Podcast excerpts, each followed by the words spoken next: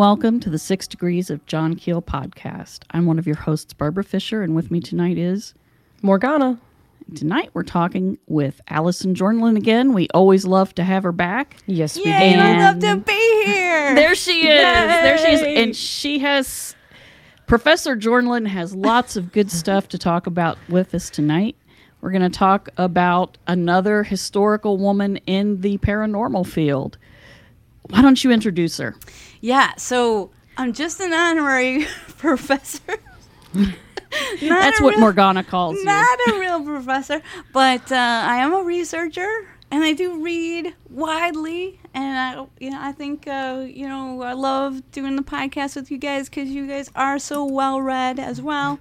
And uh, today we're going to talk about Zora Neale Hurston, who is an incredible figure in um, in African American literature, but uh, there's more to her than that. There's a paranormal side, which we're going to be delving into today, uh, because I think she qualifies as you know one of the women in the paranormal that uh, I take as uh, my area of specialty.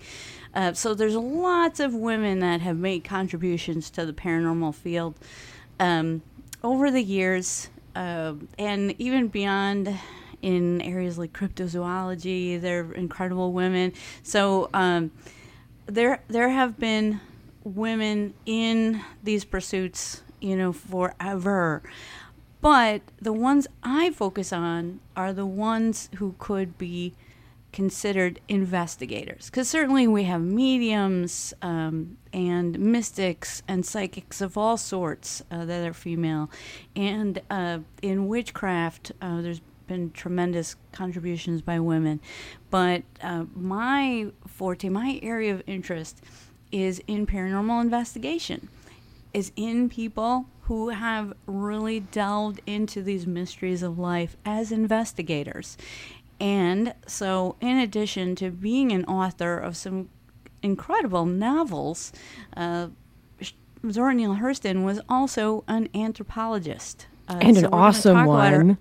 Yes, we're going to talk about her anthropological work um, in the Bahamas, uh, in the uh, rural sa- rural South, uh, in uh, New Orleans, uh, in uh, Jamaica, and in Haiti. And Harlem. Yes. yes, uh, she was a big figure in the Harlem Renaissance. She was And- really a Renaissance woman, like in every sense of that term. She was a playwright. She was an actress. She founded um, an acting college, I believe, or an acting program, I believe. Um, she worked Yeah, as an, an acting, acting instructor. Um, and she was an anthropologist and was a student of Franz Boas, like, and a contemporary That's of right. Margaret Mead. Yes. So let's talk a little bit about that. So Zora Neale Hurston, American writer and anthropologist, she embedded herself in hoodoo and voodoo culture in uh, the South, beginning uh, in the the late uh, twenties uh, and early thirties. And uh, she would spend a, about uh, the next 20 years studying with conjure doctors in the American South and a voodoo priest in the Bahamas, Jamaica, and Haiti. So uh, let's just do a little timeline of Zora Neale Hurston um, for people. So um, she was born in 1891, and then uh, later on, she there, there's a lot of fascinating stuff about her that. Uh, like she actually uh, lied about her age, so she Yep. could get a high school education. Uh, so she was actually ten years older um, than she Then she let on. then she let on. And that wasn't just because, you know, there's lots of women that lie about their age uh, and have historically lied about their age. And, you know, some of that has to do with the fact that uh, society at large, at least in the United States, seems to think that we have an expiration date as uh, far as our worth is concerned. But um, that wasn't the only reason. Um, her mother died when she was young, and then she didn't. She had to leave home, and she didn't get the opportunity to go to high school. So uh, she actually lied about her age, and uh, went. To, went through high school uh, and got a high school education when uh, you know she was essentially in her 20s Uh, then um, in 1925, she was able to get a, a scholarship to Barnard College and begin studying with famous anthropologist Franz Boas. Now, um, as far as her areas of research that we're going to be most interested in, uh, she began in uh, 1929 uh, with research into Obeah in the Bahamas.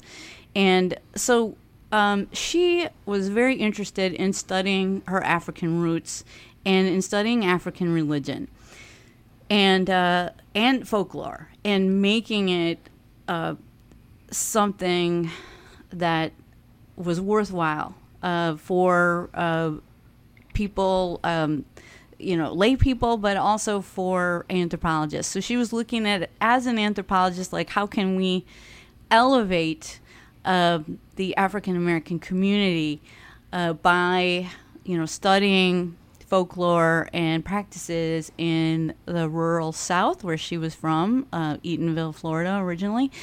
Uh, and then, you know, she went on to, you know, study other uh, African uh, cultures, the other parts of the diaspora, um, and specifically in looking into, uh, you know, what we would think of as uh, voodoo today.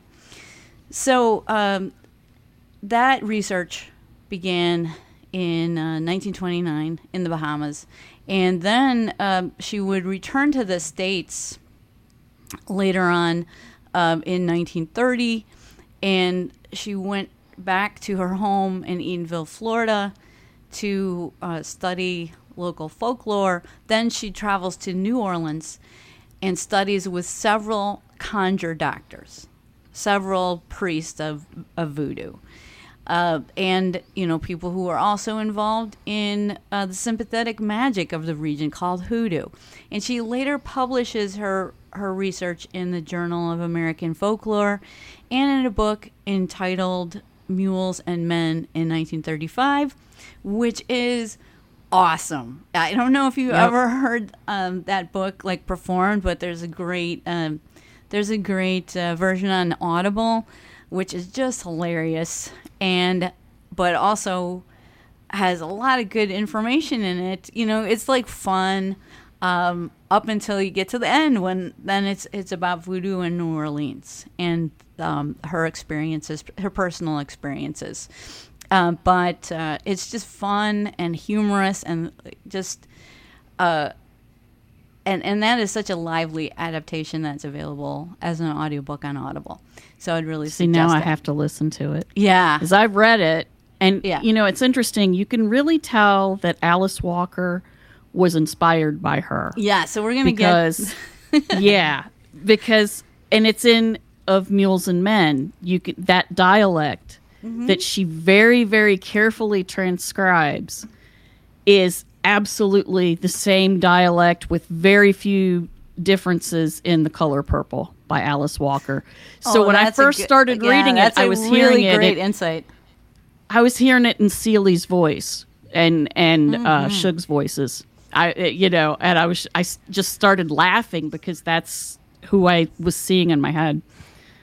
Yeah, so that is an excellent uh, insight because yeah, that is totally. I, I would I would agree with that, and um, I really like the audio interpretation because you really get the flavor for it, and you know that was one of the magic things about Zora Neale Hurston is she could travel between these different worlds. Uh, you know, she was from Eatonville, but then she could go and and uh, be part of the intelligentsia in Harlem, and which has a very very different flavor uh, from down south. Um, and then she could go to different countries and interact uh, with uh, people um, from all social strata. So she was really inc- incredible. Uh, in uh, so then after Mules and Men is published in 1935, she's uh, awarded a Guggenheim Guggenheim Fellowship uh, to study uh, in Jamaica. So she goes to Jamaica, and from April to September, studies uh, religious practices there. And then uh, in 1937, her most famous book, Their Eyes Were Watching God um, is published. So her and and she actually wrote that in Haiti. So because her Guggenheim Fellowship is extended, she goes to Haiti to continue her her voodoo research, uh, and then she writes "Their Eyes Were Watching God." In seven weeks, or so it says. This which is horrific to me. That, that how fast her mind must have been going. know. Right. And she was also in a foreign country. Um, and in, in a foreign country where she didn't always feel so comfortable. You know, even though she learned a lot and wrote a lot about it in her next book, um, you know, she definitely had some reservations, to say the least. Uh, so then, Yeah. um, 1938 is when Tell My Horse is published, and that's all about. Uh, doesn't include information about the Bahamas, but does include information about Jamaica, uh, practices, and uh, voodoo in Haiti. Uh, so a lot happens after this, but uh, this is primarily um, where her paranormal research is concerned. So uh, in 1959, she suffers a stroke and is forced to move to a welfare home in Florida. And then she dies of heart disease uh, the following year 1960. Well, right at the beginning of the year, January 28, 1960 and she's buried in an unmarked grave in Fort, Fort Pierce, Florida, and pretty much forgotten, which is just a travesty. But then, thankfully, in 1973, she's rediscovered by author Alice Walker, who is, as you said, best known for her uh, her work, um, *The Color Purple*, which was a fantastic book, and then also became a famous movie.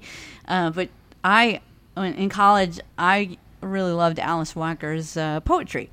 But uh, Yes. so Alice Walker goes in search for her uh, for Zora Neale Hurston in 1973. And in 1975, she publishes an article called In Search of Zora Neale Hurston in the March 1975 issue of Ms. Magazine. So that's why we know about Zora Neale Hurston today. You know, like so many uh, fierce females uh, of the past, she might have been forgotten, and I'm glad that she wasn't. And, and we have a lot to talk about today because there are some amazing stories that came out of her research, and, and that's what we can get into next. But I wanted to just, I know I've been going through this timeline, but I just want to give people like a foundation before we jump in. So, um, so how about you guys? Like, um, when did you first hear about Zora Neale Hurston, and and what do you know about her that you want to share? Um, I have somewhat fanciful tidbits about Zora Neale Hurston because you covered all of the really good timeline pieces um, that I discovered while reading about her. Like she got into a fist fight with her stepmother. Oh yeah. Who was only six years older, older than, than her. was. So you can yes, understand. I can completely happened there. understand that. Um, that she was friends with Langston Hughes and co-wrote a play with him. Yes. um, which I, mean, I they think is- did have a falling out later. They did have a but, falling um, out later. yeah. but she was originally friends with him. Um, they also co-wrote or they co-created um, Fire, but there was only one issue of it. Um, they didn't create yeah. Flame itself. It was a it was a newsletter thing. Um, yeah, it was like a, a small literary magazine, kind of. which I think was cool. Um, before she died, she wrote to W.E.B. Du Bois to say that there should be a special cemetery for notable black, you know, creative types, basically. And Oh, unfortunately, and artists. unfortunately, he kind of blew her off and was like, "No, we don't need to do that." Um, And so she was lost. Right. And, well, uh, she she could have been one of the prime beneficiaries for that. Right? Thank I think- God for Alice Walker, the Red I Record. know. I love Um, the story of Alice Walker finding the grave, although she does admit it may not actually be her grave, but she first goes to look for her grave in the town she was born in because that's logical. Yeah. That she- she figured that you know that that's where she would be, and she wasn't there. And so she tracks her down until she finds the nursing home she was in at the end of her life and it was in a another town not too far away but it was in another town and she discovered that she was in this very small cemetery and there was no marking on the grave at all so she describes in her essay walking around this cemetery she, i think she says something to the effect like a mad woman because i'm talking to her the whole time mm-hmm. I'm saying, Zora, I went here to find you. I went there to find you, and I can't find you. You're supposed to be in here. Where are you? And she said she finally screamed to the sky, Where are you? And took a step and fell down into an indent- indentation of grave. So, mm-hmm. where a grave had sunk some. So she stepped and fell. And that's where she was like, This is where she is. Now, I would like to think that Zora just kind of gave her a little push from beyond, you know, just a little t- tap her on the shoulder, make her not look where she's going so she mm-hmm. falls down in the right place. Sounds It like could have just been she tripped because she was clumsy. I- It could be anything, but I like it makes a good story that she found the grave because of her ghost. Yeah. Yes, me 'cause happy. Zora pushed So her. I and accept it. Zora, Zora, she would push. I think she, She would. would. yes, she would. she was, by all accounts, an extremely charming, magnetic woman, but also, She was fierce. yes, I was going to say fiery, but yes. Definitely, I She was fierce in all ways. Yes, she was. So and, And- oh. also prophetic, which we'll get to next. Go go ahead, Morgana. Sorry, I didn't want to Um, cut you off. Also, she has had two works uh, posthumously published, one of which what the manuscript was found in the Smithsonian Archives. Um, and that is, I don't have it right in front of me. I have to turn a page. Oh, that's okay. I didn't know this little tidbit, so I'm excited. Um, Every Tongue Got to Confess is her third volume of Black Southern folk tales that was published in 2001. So there are Yes, more folk tales.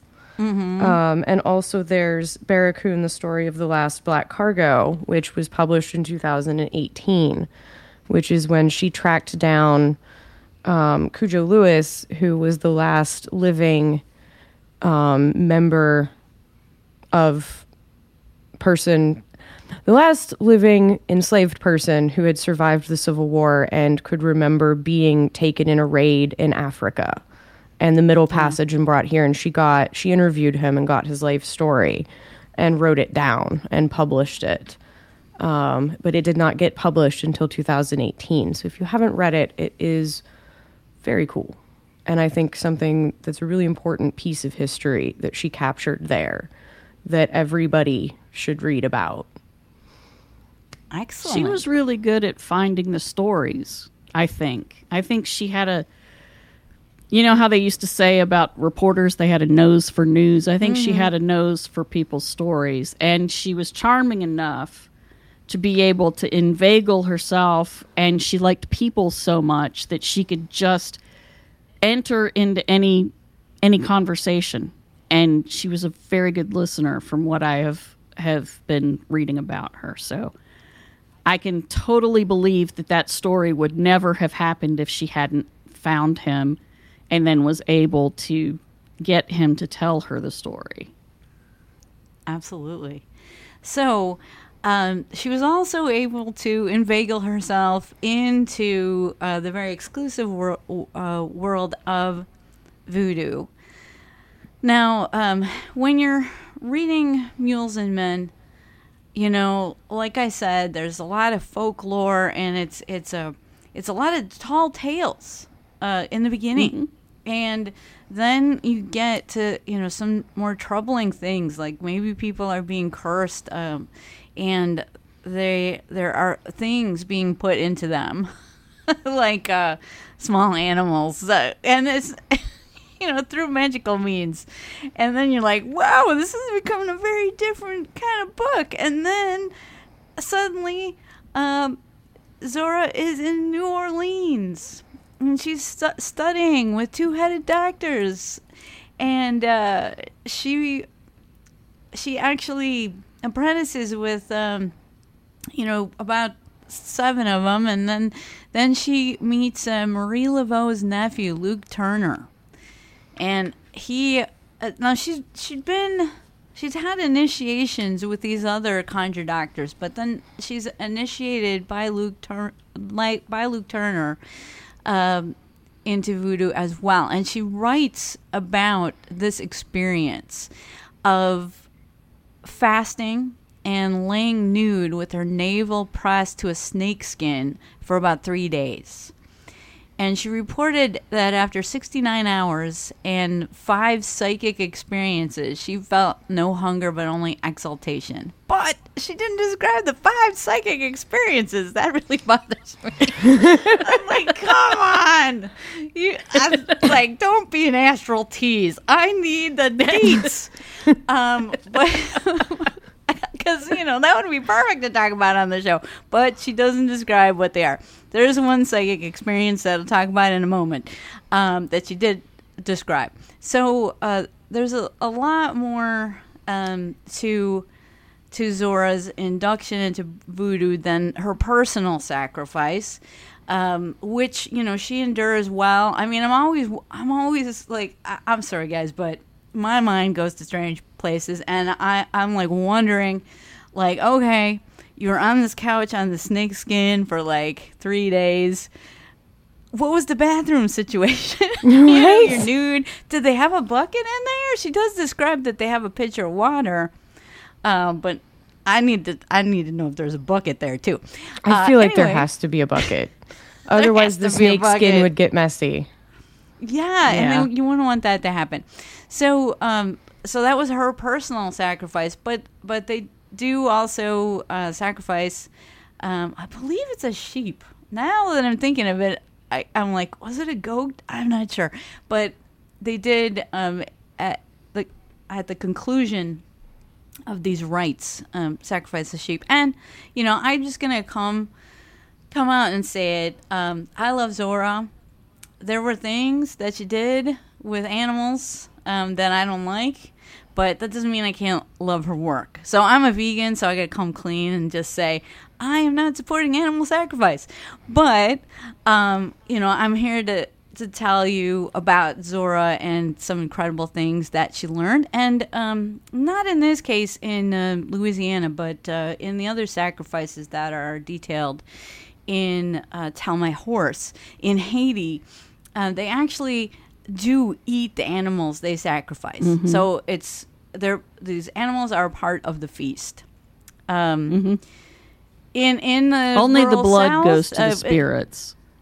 Right, That's- right. that's in, how it works. The, yeah, in um, in Louisiana, it was it was different uh, in that it didn't seem that they were feasting. Um, there wasn't a feast uh, uh, exactly associated with the sacrifice, and there's also a, a black uh, cat bone ritual, which she describes in some detail in uh, some of her work, and um, and so I was very sad to read that. But um, so the important part that that I want to take away from this, though, is that um, as she's initiated, she receives a name. Um, she's called the Rainbringer, and they actually, as part of the ceremony, they uh, draw a draw a, a thunderbolt or a lightning bolt on her back, and so this is part becomes part of her identity that storms talk to her.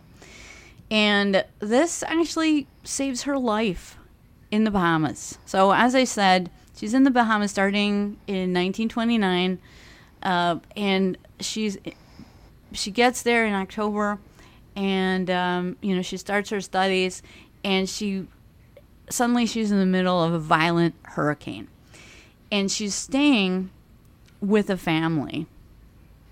And she gets this premonition that the house is going to come down around them in moments. And she gets everybody out. And what happens? The house crashes to the ground. And there were there was so much death that she saw associated with uh, with the hurricane, and this really influenced her because um, in her most famous novel, "Their Eyes Are Watching God," the climax is a violent hurricane. So this really worked on her psyche, uh, but you know she did feel blessed by the premonition. Um, and not everybody was blessed that way. A lot of houses came down during that hurricane, but she knew before it was going to happen and got her uh, the family out and got herself out.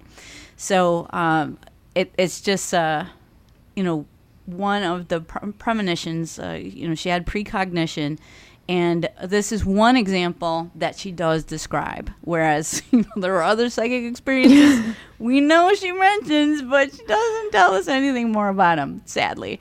Um, so, but, you know, she was devastated by, you know, seeing um, the aftermath, and more than 300 houses in Na- Nassau in the Bahamas were destroyed, and the bodies of the dead littered the streets. Uh, but Zora had been saved by the spirit, or so she believed. And you know, this starts this starts her odyssey as the rainbringer, and uh, she goes on then to um, to study in uh, Jamaica first, and in Jamaica, oh man, there are so many fascinating stories. I'm gonna just share a few of my favorites uh, that deal with the Jamaican idea of ghosts, which are called duppies. Now, duppy, that's such an adorable name, isn't it? Doesn't it sound mean, cute? is. It just It sounds, sounds, really cute. harmless, but no. Yeah. But it's like the opposite. It's like the opposite of harmless. Uh, it's a funny sounding name for an evil, evil thing.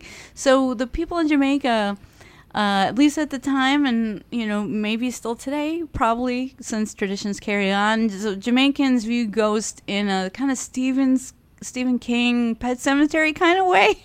So they are dark reflections of the person that once was. So duppies are what's left of you after your uh, heart and mind um, decay. And the idea is that your heart and mind are the only things that have been keeping you from doing the evil that you are truly capable of. So once they're gone, all bets are off. And um, so they, they have an a, elaborate ceremony, um, which is a nine day wake for the deceased called the Nine Night. And um, so essentially, uh, it's a big feast where they they they invite the spirit uh, of a deceased a deceased loved one to come back into the home and party with them and celebrate.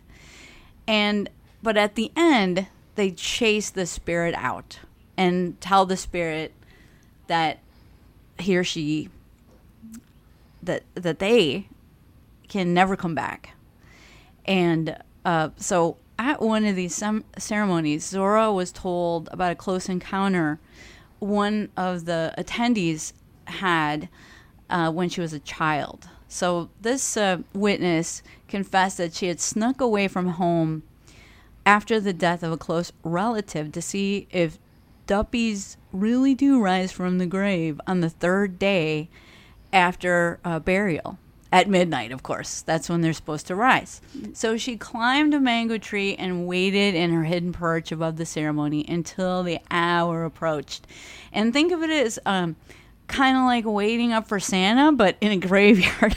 Yeah. and like in a macabre waiting for Santa kind of way. Right, absolutely. That's what we do here, in the macabre. Anyway, so as midnight arrived, the witness saw something strange above her relative's grave. She described it in this way. Here's the quote Then I saw a thick mist come from the grave and make a huge white ball, which settled on the grave.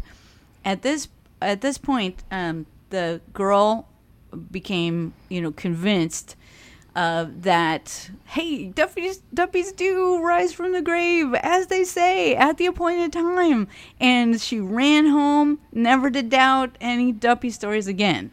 So um, I always, let I you know, that's um, one of my favorites, just because it is, uh, you know, so visual. Like you can Yeah. imagine her, this little kid climbing up the mango tree and just like waiting breathless for something to happen and then actually seeing something. Yeah. And immediately being like, yep, okay, that's a real thing. Not going to doubt grandma anymore. I'm going to go home right now and be a good little girl for the rest of my life. I was Because, gonna just No. right into her. Yep. Yep. Yeah. So uh, now, um, so here is another favorite story uh, from her time uh, in Jamaica that I call the Frog Whisperer. So, um, so okay. Now a little bit of history. Um, so Zora is with the so so-called Maroons um, in um, the mountains of Jamaica. So these are these are free people who escaped from slavery um, before uh, you know in the 1700s. So you know way before like you know when we're thinking of slavery, you know we're we're thinking about you know how far it went into you know the The 19th century. Yes, yes. And and so these people were able to free themselves in the 1700s when they were enslaved in Jamaica. So what they did is uh, the, they were able to escape to the mountains, and these were um, these were uh, areas that were hard to get into. So it, it uh, the mountains were their fortress, I guess. That, that's how I'll put it. And you know they were in a defensible position, and they were able to to um, fight off the slave owners, and you know finally enter into treaties with them to get their freedom. So and they uh, did that through their own grit. Now, okay, so she's in in one of these communities, and she's making friends, and um, there's one uh, leader in the community called uh, Colonel Rowe, and he introduced her to a local religious leader who she only refers to in the book Tell My Horse as Medicine Man. So she's having a lovely discussion one night with uh, Colonel Rowe on his porch with Medicine Man, and she's actually talking to Medicine Man about all the poisons um, that he knows about and cures. So uh, that's something that comes through in Zora's work for the American Journal of Folklore and also in Tell My Horse is that there's this uh, incredible uh, African American knowledge uh, having to do with herbal remedies and medicines and also poisons. And so that's what she's talking to Medicine Man about. And uh, she's kind of frustrated because she can't hear him very well over all the jungle frogs. That's why the story is called the Frog Whisperer because there's the jungle frogs making all this racket, and she's she's getting really mad and um that she wants to hear Medicine Man and she can barely hear him, and she's she says you know she wishes they would shut up, and Colonel Rowe uh, tells her that they're making such racket because it will soon rain. Um, but then added that if uh, Zora wanted them silenced, he knew the Medicine Man could do it. Um, he said, like, Medicine Man can't affect the wa- the weather. The rain's still gonna come, but he can shut up the frogs. and she's like, "What?" And uh, she says, "He can stop those frogs over on that peak." Yes, it was the answer. So Zora had to see this, so she told Medicine Man to go ahead. All Medicine Man does is he stands up and turns his face toward the, the mountain peak and makes a quick motion with one hand as he inhales deeply, and instantly the forest is silent. and Dude. Um, right. I, I just think this is so, you know, just imagine it. Um, it would be like such a confirmation. So, not only um, that, but he tells Zora that he can turn them back on again after their conversation has concluded at the end of the evening. And um, he does so. Like, he, he says, okay, you know, we're going to go to bed. And so he's walking down the street and he says, I'm going to whistle and they're going to start up again. And he whistled, and everything was back to the way it had been. And uh, she doesn't know how everywhere. to. Right. She doesn't know how to explain that. And that's what I love about Tell My Horse. Because you can tell there are things that happen that she is skeptical of. And that's what I love about her because she can have she can have two things in her mind at once. She can say, "Okay, I know that, you know, there's folklore, which, you know, part of that is making things up. And I know that, uh, you know, there, there's some beliefs because of lack of education that aren't true. And, you know, just people talk. And, and so she knows all of that, that there's all of this business that is not true about the paranormal aspects of in these cultures. But then she's like, and then stuff like this happens. so And then he makes the frogs quiet. yeah. And so she'll tell you like both things at once. She'll she'll be like, "Well, I didn't know how they did that," as if it's a trick, right? But then she'll Yeah. just tell you like right out, "Hey, this happened. I don't know how how we explain this." And and the stuff that that she talks about that you know, it's not like the obvious stuff. Like this frog thing and the other things that we'll talk about. It's like you know, if if she was making it up, she'd probably think of you know something more Something sensational, super dramatic. Right, right. Like That somebody made it rain rain or- blood or, something Right. yeah, like that. or but- or lightning came down and struck a tree after the dude pointed at it or something. right. You know that that yeah. I but kinda, frogs. I kind of love being able to turn the frogs off and on. Yeah. I yeah, mean, like, that, like a little switch. it's so sweet. cool. I would love to be able to do that because it's Yeah. paranormal, but I mean, it's not. You know, it's it's not. Um, you know, like some of these things. You know, some some of the stuff in Tell My Horse, uh, is is frightening, and I think Oh yeah. Zora Neale Hurston was frightened by the power of voodoo. Uh, and you know, some of the things, you know, I'm wondering like how much of this is, you know, from the common people, how much of this is from, you know, the um, upper classes in Haiti, which, you know, were maybe trying to get away from their roots. You know what I'm saying? So, you know, she is great at conveying the situations that she's in in all their complexity. Uh, and I just, you know, there, there's so much to be learned, but it, it's also it's also uh, confusing and frightening as when you're learning anything new.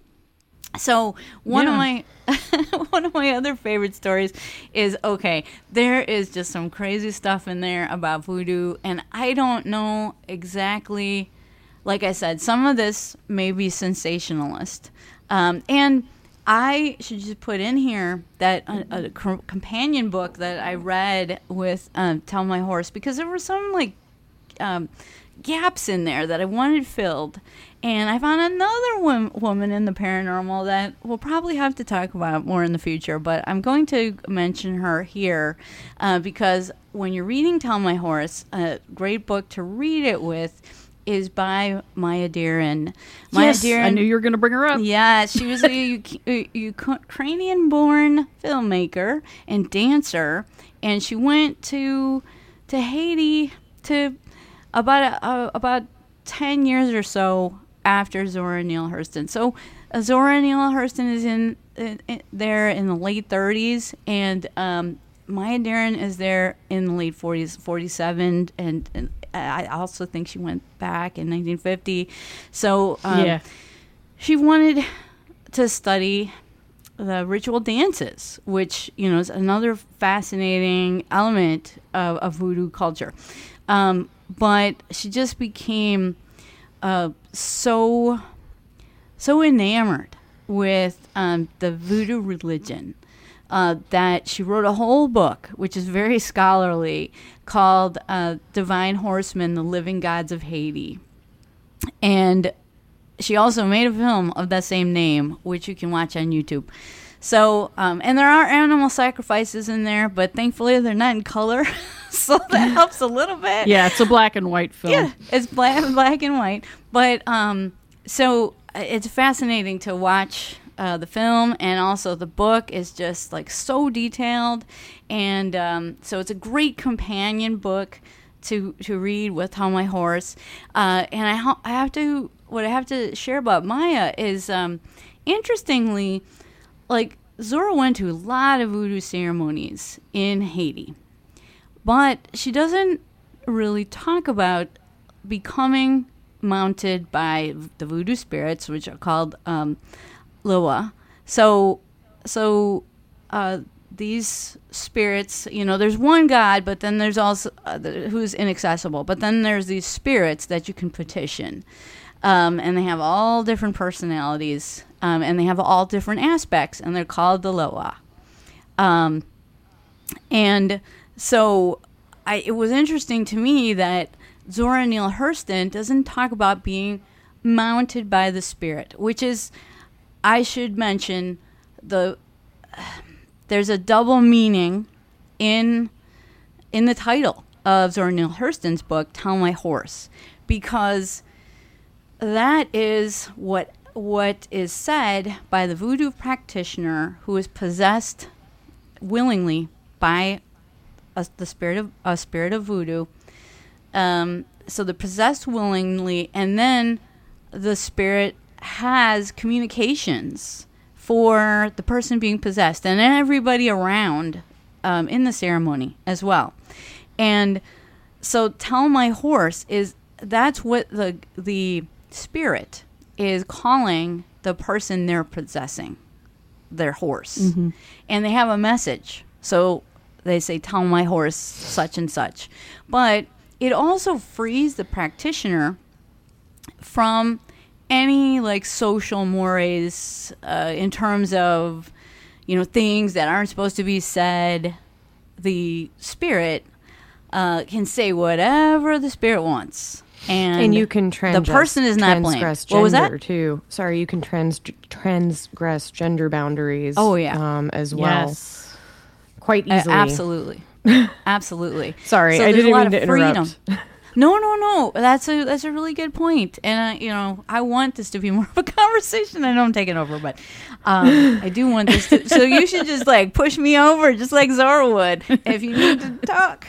Um, anyway, uh, so so yeah, tell my horse is is a way to say things that can't be said, and so the book is that way as well. So, um, many scholars who've read the book have all different interpretations of the multiple meanings of chapters in the book. So it's probably a lot deeper than what we're discussing now. We're just focusing on, you know, what are the paranormal stories that that she uncovered. Uh, but anyway, also uh, definitely read uh, Maya Deren's uh, The Divine Horseman, uh, The Living Gods of Haiti, because Maya Daren became mounted herself by um, Yes. Erzulie. Um, she said like five or six times. and uh, that's a lot. So uh, it, it's interesting that Zora never claimed to be mounted by the spirit, but Maya Deren did. So there's probably a lot more with Maya Deren that we could talk about. Um, but let's move on to a story from uh, Zora's travels. So she's in Haiti. She's um, at what's essentially the the funeral of of a voodoo priest. So this voodoo priest needs to have the spirit, which momentarily possesses people um, during. Uh, so these these spirits of the Loa, um, they momentarily possess um, people during ceremony, but uh, the voodoo priest is thought to have one of these spirits in his head all the time. So when they when a voodoo priest dies, um, you know, and they might have multiple spirits. I don't know if it's just one, but uh, they have to have this spirit removed.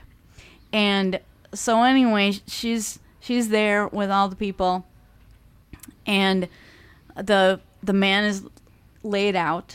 The the priest is uh, laid out, and this is one where she's like, "This happened so fast and so unexpected. I don't know how they did that." So what happens is um, the body of the dead man. This is the quote: "The body of the dead man sat up with its staring eyes." Bowed its head and fell back, and then a stone fell at the feet. So she's, she, she then says, here's another quote It was so unexpected that I could not discover how it was done.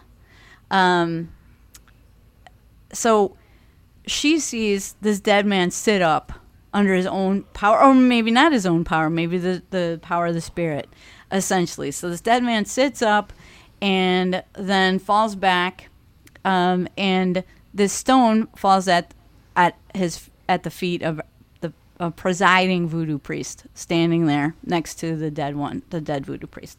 So um, now, the there's an idea uh, in Haitian voodoo anyway that um, these spirits can pass into stones and then out of stones again. So I think that's why the stone fell at the feet of the presiding Yeah. priest. Um, Right. so she's amazed by this and there's the spirit of exaltation that comes um, comes over the group and she's really caught up in it and and um, it's joyous but then all of a sudden a little later on just on a dime she feels this palpable evil and the whole crowd is overcome by it, she says. And here's the quote There were some odd noises from a human throat somewhere in the crowd behind me, and a man was possessed. And this is not in a good way. So this was thought to be by an evil spirit, and then the voodoo priest comes out and is able to exorcise the spirit. So there's there's possession that's okay, that is uh, wanted by participants, and then there can be some other things that might possess you, and this was one of those cases. So that was just interesting. Like for me, this part of the book where she describes like these uh, like inhuman noises like coming from somewhere in the crowd. And some a man behind her uh, is the one who's possessed. So but he's able to be freed uh, by the priest. Uh, so i think that one is also amazing. That's a really good one. yeah. Another uh, favorite i'm sorry go ahead. The whole thing about the stone um, is that it's supposed to come out of the the dead priest's mouth or out of thin air. yeah Um, so that's why it dropped. Just she didn't see it; it just appeared dropping. That's that's what it's supposed to do. right And then the the presiding priest takes it and then releases it after the ceremony is done. that's right Uh, but yeah, I, I, uh, one of the reasons I think she never got possessed, she doesn't really talk about the ecstatic dancing, mm-hmm. th- her doing it. Maya Deren did participate in Definitely. the ecstatic dancing, and that's pretty much how possession happens in in voodoo. Right. Is the the divine horsemen, the Loa, come down and ride you. That's what they call it. They ride Yes. you. Mm-hmm. And uh, I've seen people be ridden. It's it's uh, people get contorted in ways that aren't really ways that you think people should be contorted, and they perform physical feats that don't look like they can do it. So it is interesting. Yeah. Well, the other thing too is, you know, I, when I was mentioning the meaning of "tell my horse," um, so I don't want to say that nobody has ever like said they were possessed and not been possessed, and because they wanted to say something that they usually can't say. That could happen, but there are things done in the ceremony to prevent that. So, uh, so like putting um, clairin, which is you know clarified. Uh, um, what is it? Not. I'm real bad with alcohol. Um, talking about a gin. I think. Mm. So anyway, Rum? the- rum. That's it. Rum. Thank you. Yeah, that's I- rum is what everybody likes the rum in the in the right. Haiti. Yeah, I knew it was three letters, but they chose gin, gin instead of rum. So anyway, there's this clairin that that uh, people drink, and um, they will put like hot peppers in it, and make it like so hot, and then pour it in your eyes. So and uh, Wade Davis really talks a lot um, about this kind of stuff too. And his um, he's another anthropologist, and he wrote a book uh, called "The Serpent and the Rainbow." Serpent which, and the Rainbow. yes, which the is movie. Don't don't Dis- don't don't even bother with the movie. Don't or bother. watch it as complete fiction. That's all it is. It has nothing to do with what's in the book. Yes, yes. I I don't know how they could how they could say that was based on the book because it is like so far away from anything. Um, I mean, in, in the book, the book's really great. So, um, so he um, he talks about you know seeing these incredible feats um, when someone is mounted by the spirit or ridden by the spirit. Uh, so I I don't want to say that um, you know this is made up because I don't really think it is. I mean, I think there's something to No. it in in most cases. But as as I said, Zora was skeptical, but then weird stuff happened to her and she reports what happened. And we know that Yeah. she had her own premonitions um, which she swore by. So uh, another one had to do another uh, another like this weird story that again not sensationalist, but still still you're wondering like how could this happen? So um, she stays with um, someone called Dr. Reser. Um, and that wasn't really his name, but I think she wrote it this way because it was a palindrome, and she, she she's signifying here that something else is going on in what she's saying. Like there's some double meanings um, in what she's saying. So there's a lot uh, to this chapter uh, that doesn't meet the eye exactly. But um, the the part that I'm going to talk about is um, so this this young woman comes to this um, guy who they talk they call a doctor, but he's not really a doctor. He's a leftover from the American occupation in Haiti.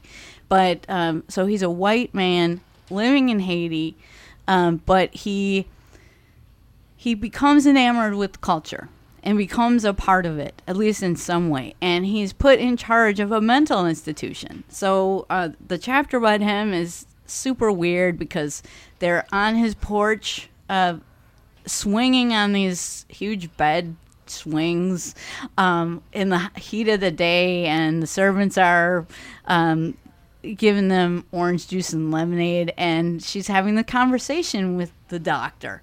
Um, and uh, so, as this is going on, you know, these um, inmates of the mental institution are all around them, um, and these strange remarks come from them. So, how much of that is something like parody or something that we're supposed to derive greater meaning out of or how literal it was i don't know.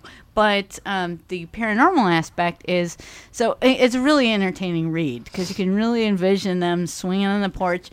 And then this this woman comes and uh, she wants him to attend a, a ceremony that they have annually. And um, so it's a, a ceremony where food was to be cooked without fire. And and Zora is like real food? And, they're they're like yep so we have a, a great pot of real food enough to feed everyone that comes and we're gonna cook it without fire. And and that's part of the magic of this family this particular family. And uh so this woman, you know, uh, is like really like, you, you know, this woman is like trying to trying to uh, convince them that this is real, and they're like, really, how could this be possible? And um, so she she says, "Hey, could you like get me? Uh, let's see, what does she need? She needs a cup and saucer, a piece of laundry blue, um, and a, a cup of cold water and a fresh egg. So she doesn't want to provide any of this stuff because, like a magician, you know, she knows that if she if she provides any of this stuff, you know, there, there's going to be like some doubt whether of she really. Yeah. yeah Yeah. Right. She'd have a way to trick them. So because they provide all the stuff, uh, there's no way to trick them, or you know, so Zora seems to think. So, um, all right. So she she puts uh, what does she do now? So she takes all the stuff. Um, she takes the egg, she places it in, in the cup, she pours some cold water over it, she covers the cup with a saucer and makes a uh, the mark of the cross on the saucer with the bluing, um, which I don't know exactly what that is. Laundry blue. Do you guys know? It's It it it was a chemical that was used to um, turn your whites white. It's like bleach, but it's not chlorine bleach. wow. I love it's a that you know different that. compound. I'm old. That's why I know that. And I came from West Virginia where everybody does things the old fashioned way. If you know, for 50 extra years before anybody else does anything. Wow. Um, well, that's amazing. Okay, so um, so but you'll you'll have to you'll have to tell us if you think it has chemical properties that can accomplish this. So they they draw she draws a cross on the top, um, and then she um, says a, a prayer for a few minutes with her bowed head in front of them, and and she's she's trying to mumble uh, on purpose so they don't know the exact words of the prayer.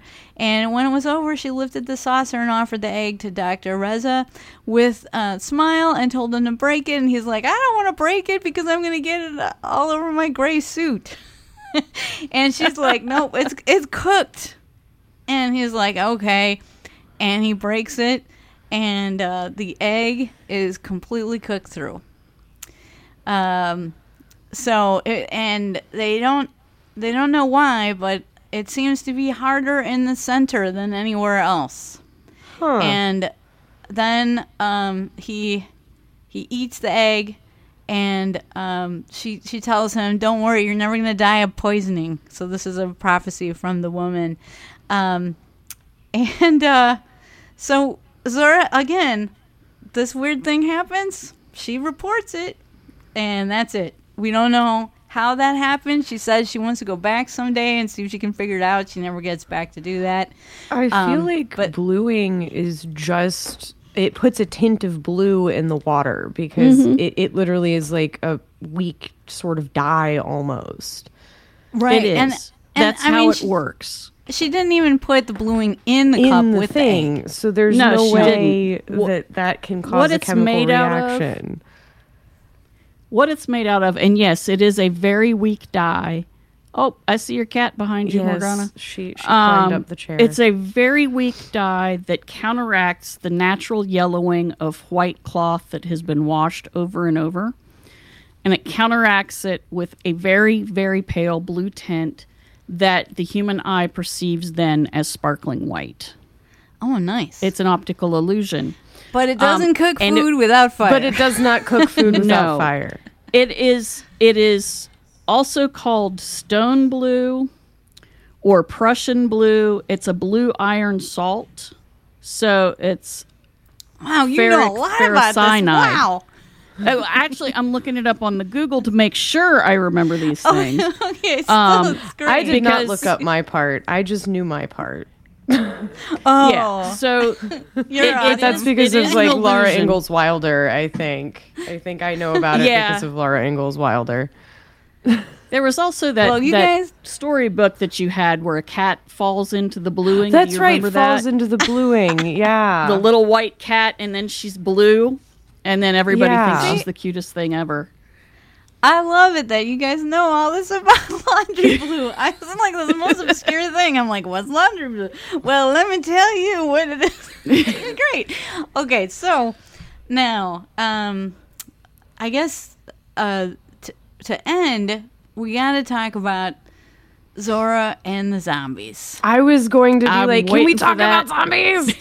In part, yes, we're going to talk about zombies. I have zombies Yeah. on the brain. I'm going to yeah, explain play why. humans versus zombies in New York this week. Um, so I'm very excited about zombies just in general right now.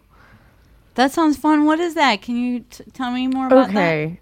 It is a giant game of it, it's like if you it's it's basically cops and robbers but with humans and zombies.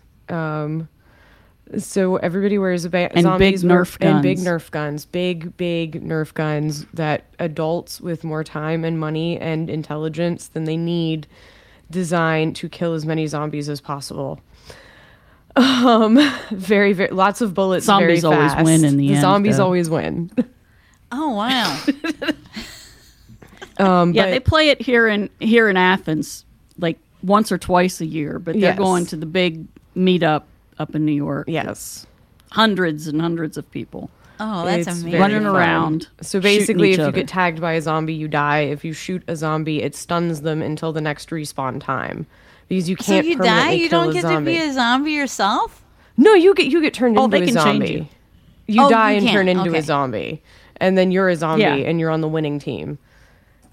Oh, And nice. You join the horde, and it's. I love being a zombie. It's really cathartic. You get to chase people. That that sounds splendid. Well, so that's that's more of the George Romero type zombie, Yes, right? they, we're very Day Yeah. of the Dead or 28 Days Later or just any zombie movie zombies. which are not like real zombies. No. Right. So so the reason I think that zombies are so horrifying um, in the Haitian culture uh, has to do with this. So the the zombie is a slave in the Haitian culture, but it's a slave after death. So in Haiti, you know, we were we're talking about Jamaica and the Maroons who escaped into the the mountains. Well, in Haiti, they the slaves revolted and they took over the country, and that is awesome. But you have to understand, you know, how much psychological baggage probably goes with that. That Oh yeah. that you were once a slave and what's the worst thing that could possibly happen to you in your nightmares is that Is to become you're a slave be a slave again. again. Right. And not you can't even die. You can't even die and go to heaven or or um you know live amongst or, or be amongst the living.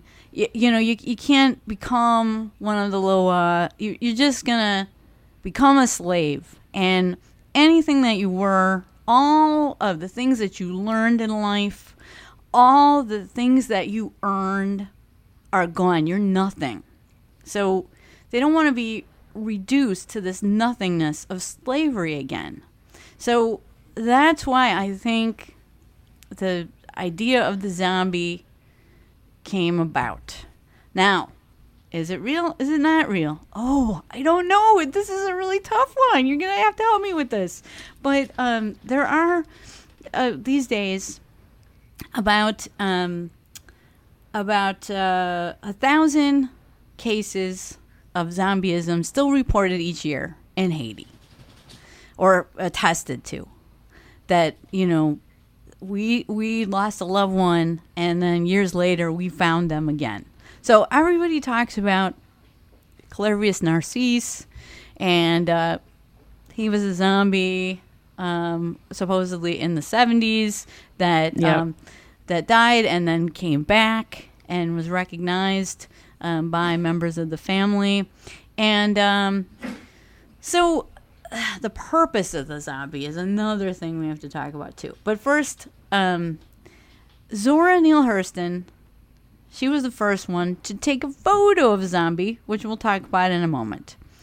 Um, and but I want to talk about what a zombie is. So at the time, and in Tell My Horse, this is discussed, and in Serpent in the Rainbow, that uh, uh, this is also attributed to Zora Neale Hurston. Is they uh, Zora when she was there, she had some idea that um, zombies were brought about not by supernatural means, but um, by pharm- pharmacological means, by drugs. Right. So, Right. But Um, she didn't have an idea as to what it was. right.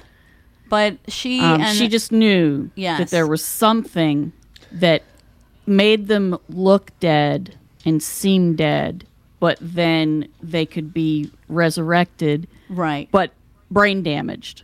Yes, absolutely. That's and that she's very clear about that they lose the power of speech and it never comes back. yes, and they lose their personality and their memory and their Yeah. their soul essentially is what Yeah. the the um the Bokor, you know, the the dark side kind of uh, uh, voodoo Right. priest is thought to um, be able to. Um, so the paranormal side is that yes, these are poisons, but then the um, the Bokor takes your soul, your Tibanage, and takes it out of your body. So you still have this animating principle. You still can move around and stuff, but you're not yourself anymore. You're, you're just it's just you're reduced to dumb flesh. And your yes, soul, a body your or a beast. Yes, yeah, you're you're like a beast uh, in in their conception of what that means, and then so the the the Tivanage, the the spirit, is captured uh, by the Bokor, and so. uh, How are zombies released? Well, you know, pretty much like the Bokor dies, or maybe converts to Christianity, um, or somebody um, breaks the bottle that your soul was kept in, or um, you know sometimes um, you can experience some of the things in life like somebody gives you food with salt in it and that starts reviving you. So um, their, their ideas about like z- zombieism might not be permanent. That that you know there are ways that you will one day be freed but you'll you'll never be the same but this is how you No. get away. So um, then Wade Davis was able to follow on um, this um, pharmacological research and find that the active ingredient in zombie poison is the puffer puffer. Ugh, I am having a hard time Puffer pronouncing fish. things today. Pufferfish. I just got caught on that. It's the puffer pufferfish. Pufferfish toxin. this there you go. I said soda. it for you. Pufferfish toxin. There we go. Uh, tetrodotoxin. See, I can say that, but I can't say puffer. What is the deal? Anyway, so, so they they give the the victim this uh, poison, and uh, the victim looks like they're dead, and then uh, they're buried. Um, well, essentially, they're mostly crypts above ground. Um, it, and uh, can be in cemeteries, but also more commonly, like uh, on your land near your house, you might have these above ground crypts, and um, so that's where you're placed. Um, and you know the idea is that the Bokor comes later, digs you up, or you know like breaks through the the um, The tomb, crypt. Yeah. and yes, exhumes you and then revives you with with another poison called datura, also known colloquially as zombie cucumber. So um, that is what Datura, Get yeah, you and that can out of that, can, death state. That can definitely mess. It can mess with your head though. That could, if Oh, you yeah. kept giving Datura over and Mm-hmm. over, Over, yeah. could destroy your memory and your personality.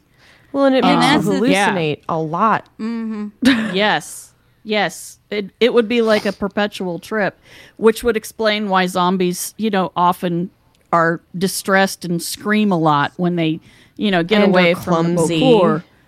They're clumsy. They they can't speak properly. They scream at seemingly nothing because she describes Right. a woman who had been a zombie. Uh, her name is Felicia. yes, Bye, uh, Felicia. Felicia Um, Felix Mentor. That's right. There's Go her ahead. Mm-hmm. last name. I was like Felicia Felix. Um, anyway, she saw her, and the the woman. There was no. This is the woman she photographed, and there was no cognizance in of anything except she was afraid. She was Right. constantly afraid. She was constantly trying to cover her head Yeah. and her face and cower. Th- that's fear. a sad. That is such a sad part. So, so um, here's the story of Felicia Felix Mentor, um, and this picture is in the print edition of the book, taken uh, October twenty fourth, nineteen thirty six, I believe. So, um, anyway, um, Felicia dies in nineteen oh seven, and then reappears in nineteen thirty six and a doctor friend of Zora notifies her that a zombie has been found in the road uh, and was taken um, to uh, this mental institution. So, so um, taken um, from a nearby hospital um, where she's identified by um, members of the family, and then taken to this uh, institution and um, the doctors there uh, are like, "Hey, Zora, you can you can come and investigate," and that's where she takes the first ever photo of the zombie. But it's just sad to think of um, Felicia, who you know had a husband, had a young child, and is just ripped out of her life, and now comes back so many years later. Her husband doesn't want anything to do with her. Her child doesn't know her, and she's just locked away in an institution. I mean, they're taking care of her, but obviously she still has um, the trauma associated. um, Right, because you were uh, systematically poisoned and Right, need to do that- God knows and who what. knows what she survived? right, You- and the who knows? yeah, It's sorry, just go ahead. horrible. Yeah, it's a No, it's just how was she abused or treated by her owner essentially Be- because that you go to a plantation and cut sugarcane or whatever or who knows what else. Right. But abs- yeah. Absolutely. And there's lots of um, roles for um, zombies given in, you know, Tell My Horse. There's, there's, you know, certainly people that are slave labor on the plantations, but there's this idea that there, you know, there could be like big kind of enforcer zombies that you Yeah. cross somebody and then they send a zombie to do you in. Um, or the the saddest one. I mean, Felicia's really sad story because, uh, as you said, uh, you know, Barb, she's uh, she's cowering, you know, in the courtyard and trying to cover her head, and she she grabs a, you know, when she sees people coming, she grabs a, a branch from a nearby tree, and and uses it to to sweep dirt from the ground to show that she's busy, so that she Yeah. doesn't Yeah. So they won't hurt don't hit her. Yeah. So, um, other than that, there's other things described um, in the book of um, of pickpocket zombies in the market, like little kids. Um, So, like little kids that are turned into zombies and um, become uh, pickpockets for crime lords or something like that. Or there's even little girl zombies that um, that are selling coffee in the mornings. Like you hear their haunting cries. Um, so you know Zora. You know, I don't know if she sees all those things, but these are certainly stories that people have told her that she's relating. And, uh, you know, she also talks about um, she also talks about uh, another instance where little girls are used. Um, so there's this woman who has a lot of who has a lot of daughters, and uh, again we're back to the expiration date thing. So uh, she, she Yeah, she pretty says- much. she's she says you know daughters are perishable goods, and she's got to marry them off before they get too old, too long in the tooth, right? Uh, and they're not very old. I'm, I, I'm yeah, not- yeah, absolutely. They're not. They're not what you call old maids in Appalachia, or been around for 20, Right. 25 years. You know, Yes. these are young. Yeah, so she talks. young girls. She talks about she talks about um, this other woman who who knows um, who knows the mother that has all these daughters she's trying to marry off, and she notices that you know for a while there's no takers, and then suddenly you know th- this this mother is marrying off these these daughters like crazy, and um, so this neighbor of this mother goes uh, to church, and sh- there's there's a church service that you can go to like before dawn, like at like three thirty in the morning or whatever. Um, and you don't have to dress for church then. You just like show up in your pajamas or whatever, and then you you know you've done your duty.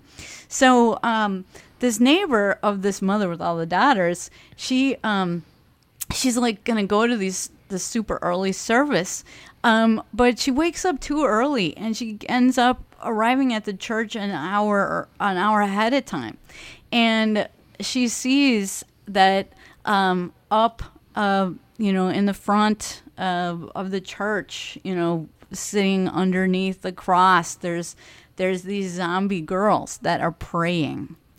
And somehow I don't know exactly how she works it out, but she works out that that these I, I think she questions them about what they're doing, and they are able to speak a little bit to give her the clue that what they are doing is they're praying so that these daughters will be married off. So that's another way to use zombies to, to sit there and to and- pay a debt. and in, yes. in essence. Yes, and um, you know, as far as the purpose of zombies, uh, Zora does talk about them as sacrifices in return for prosperity given by the Loa, um, and then um, Wade Davis talks about them as a way to exact justice uh, for crimes Yeah. the law can't or won't resolve, like in in the um, situation with the land dispute uh, dispute with uh, Clairvius Narcisse. Um, you know, he he did some unsavory things to get land, and uh, that's why his family turned him into a zombie. Um, so there's lots of different reasons. Um, now, uh, so this this woman, Felicia Felix Mentor, who's photographed by Zora, uh, you know, she, you know, who knows what happened to her, but you know, she's obviously in a horrible state of fear and um, in poor mental health. And uh, Zora wants to get to the bottom of this. Like, what are the ingredients in the zombie poison? But some say that uh, she had another premonition that she was in imminent danger. And she actually did become horribly ill and felt that perhaps someone didn't want her to know about uh, any more about the zombie poison and had po- had started to poison her in some way. Because remember, this is Zora's Yeah. field of study. She wrote a lot about um, different poisons that were used, different Yeah. medicines that were used, and so I'm sure she wanted to get to the bottom of it. But you know, she, she's a woman in uh, you know the 1930s. Um, it's amazing that she's Yeah. traveling alone as it is, and and then so she's in a Yeah. foreign country. She's looking into things she's probably not supposed to be looking into, and uh, unfortunately, Uh, or or maybe fortunately, she she feels that threatened and she leaves. So we never, you know, she was Yeah, never able to uncover. We never find formula. out. Right. Absolutely. I I read in in that chapter she was she had worked out that it wasn't that they were bringing back the dead. They were Yes. bringing people out of death and that the way one of the ways that you prevented a loved one from becoming a zombie because they didn't do embalming then. She said there was no embalming mm-hmm. and that's why they could do the zombie Yeah. creation. But one of the things that people would do would be to inject poison into the the dead person's heart right. Or cut their heads because off. Because they or cut their heads Yes. off, cut their hands. I My know, favorite all of one, that I mean, that's- sense. That's just really sad. But they wanted the worst thing was becoming a zombie. So they wanted to save their loved one from that horrible fate. Yeah, it Uh, makes perfect and- sense. And they're and dead. my It's not going to hurt them. Yes. Right. And my, my but my favorite is that she also talks about um, in in that part of the book she talks about them um, somehow uh, putting a sharp knife in the hand of the corpse in in Yes. such a way with such a mechanism that when the Bokor starts to retrieve them, they stab the Bokor through you know some Right. type of automatic spring. device. Right. like a Spring-loaded. spring thing. Yes. Spring load the corpse so they can stab. Yeah, that was a good one. That that I was like my that. favorite. I'm like, you think That's a great me zombie? image. You're dead. That's a great The corpse image. stabbed you. So um, I'm sorry, that's macabre, but I just feel No, that's great. Well, He had it coming. he sure did. The Bokor were not nice people. And she did say to a couple of her friends, like, I know that there's a poison involved. I Yes. don't know what it is, and I don't know how they get it to the victim. Right. And she said, I really want to find out. Do you think I could find out? And they were like, you know, you don't. I, I don't. Don't I go don't think messing that's around. good. Yeah. you that's something will happen to you and then she had the premonition and then she was like okay fine yeah Yeah, and Okay. she did get sick. So she's like, Yeah. "Hey, I think this this is my this is my This is cue my to leave." cue. So, mm, yeah. yep it's time to exit exit stage left Right. bye But, you know, she did incredible work as it is. Yeah. And um Yeah. so, you know, the other thing, you know, to just uh, cap this off about zombies, uh, they are in the Haitian Penal Code. So, if if you zombify someone, that is tantamount to murder. So, um, it is treated just like murder. Um, if you are a Bokor that is um, trying to make someone a zombie, that's a, that's attempted murder. Um, so it is in there in the legal code. Now, what do what do um, what does modern medicine think of this? Well, uh, there was a study that was published in 1997 in the Lancet, um, in which a Haitian doctor and a British anthropologist went to Haiti, and they were a- able to do three case studies with zombies. Um, so these were people that were really believed to be returned zombies, and uh, they were able to do DNA an- analysis and find that uh, two of them were two of the three were uh, cases of mistaken identity. So, Okay. And they tried they they wanted to like exhume the bodies, but of course you know, the family didn't want that either. They didn't want somebody to open the crypt. So, but they did allow the DNA analysis.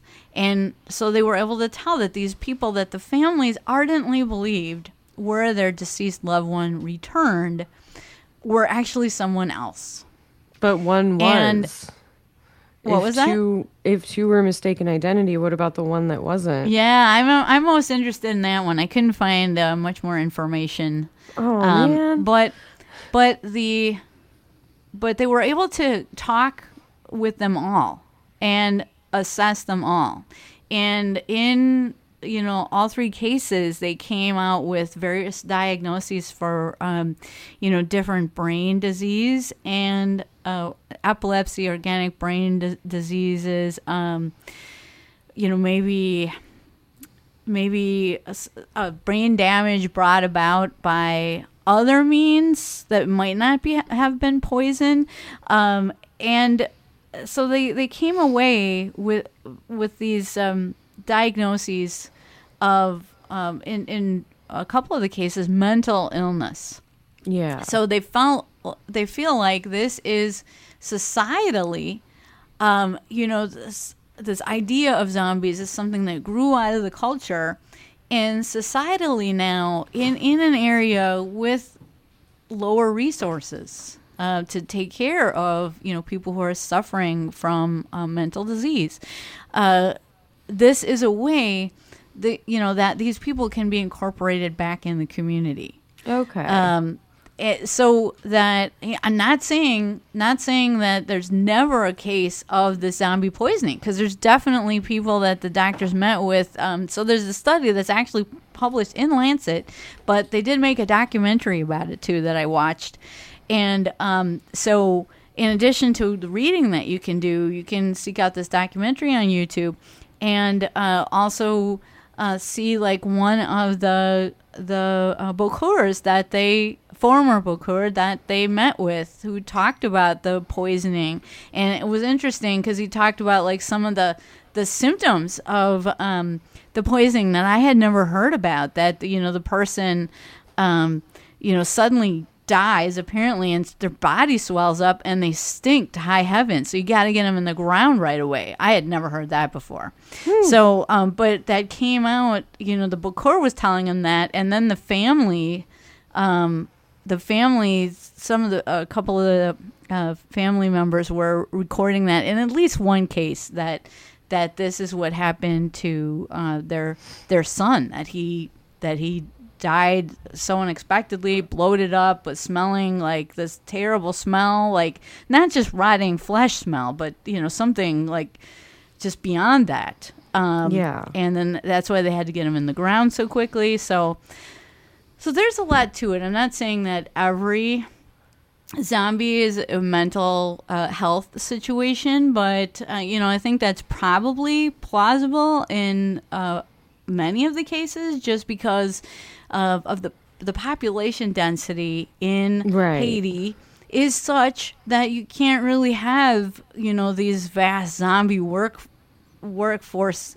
You know you can't have this vast zombie army out there. Like where would you and not them? see And- them. yeah. Yeah, Right. it's it's different now. Yes, Uh, I mean back in the sounds to day. It sounds to me like Yeah. some do- some scientist somewhere needs to get hold of a bunch of rats and a bunch of t- t- pufferfish toxin and see if he can't make some zombies. make some zombie rats to see if this works. Yeah, I don't know if they did if the Wade Davis did that. Um, they certainly did that in the movie. they did some Ooh, yeah. ex- experimentation, uh, but I don't know if they actually did that in real life. Um, I don't remember. Or if I'll it have would- to reread the book. Yeah, or, Or if maybe it, would wouldn't work on rats, Rats in the because same they way. don't I have know. souls in the same way that humans have souls. Maybe I think rats have souls, but I don't know if cosmological. Well, it may not work on their brains Yeah, the same way. Yeah, so You know, it's. I just think she was really, really bright to figure out that no, this is some organic process, oh yeah, but she she couldn't do what Wade Davis did later. I mean, she basically made the foundation for him to come in in the what 1980s, 1990s and figure it out. Yes, and he does acknowledge know. that. He does acknowledge that in the book. He does mention her by name. You know, so that's good because um, she's left out of a lot of things, which really makes me angry. Like, um, there's a PBS show that I like called Monstrum, and they did a whole three part Yeah. series on zombies, and they don't even mention Zora Neale Hurston.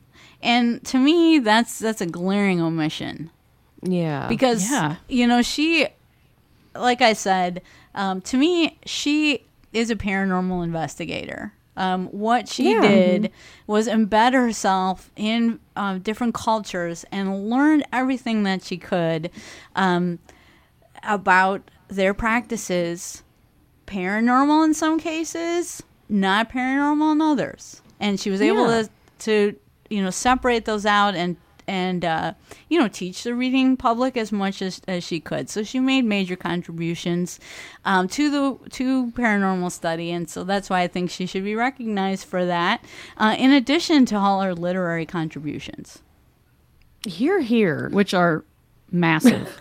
yes I mean, there's there's a lot there. She even wrote a cookbook. oh i didn't know that If if God can cook, so can I. I think Oh, is the name of it. I'll have to look it up.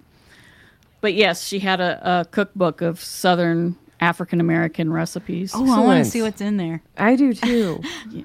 i don't think there'd be I know much there's cornbread. I, I don't. Oh, I love cornbread. I don't think there's probably much vegan uh, No, in there, but who probably knows? not. no, probably There, not. there, there could be, there could be uh, s- True. some greens, but I'm sure um, there, there's a, uh, lots of um, modifications I could make and still Oh, get yes. that. Oh yeah, Zora Neale Hurston flavor.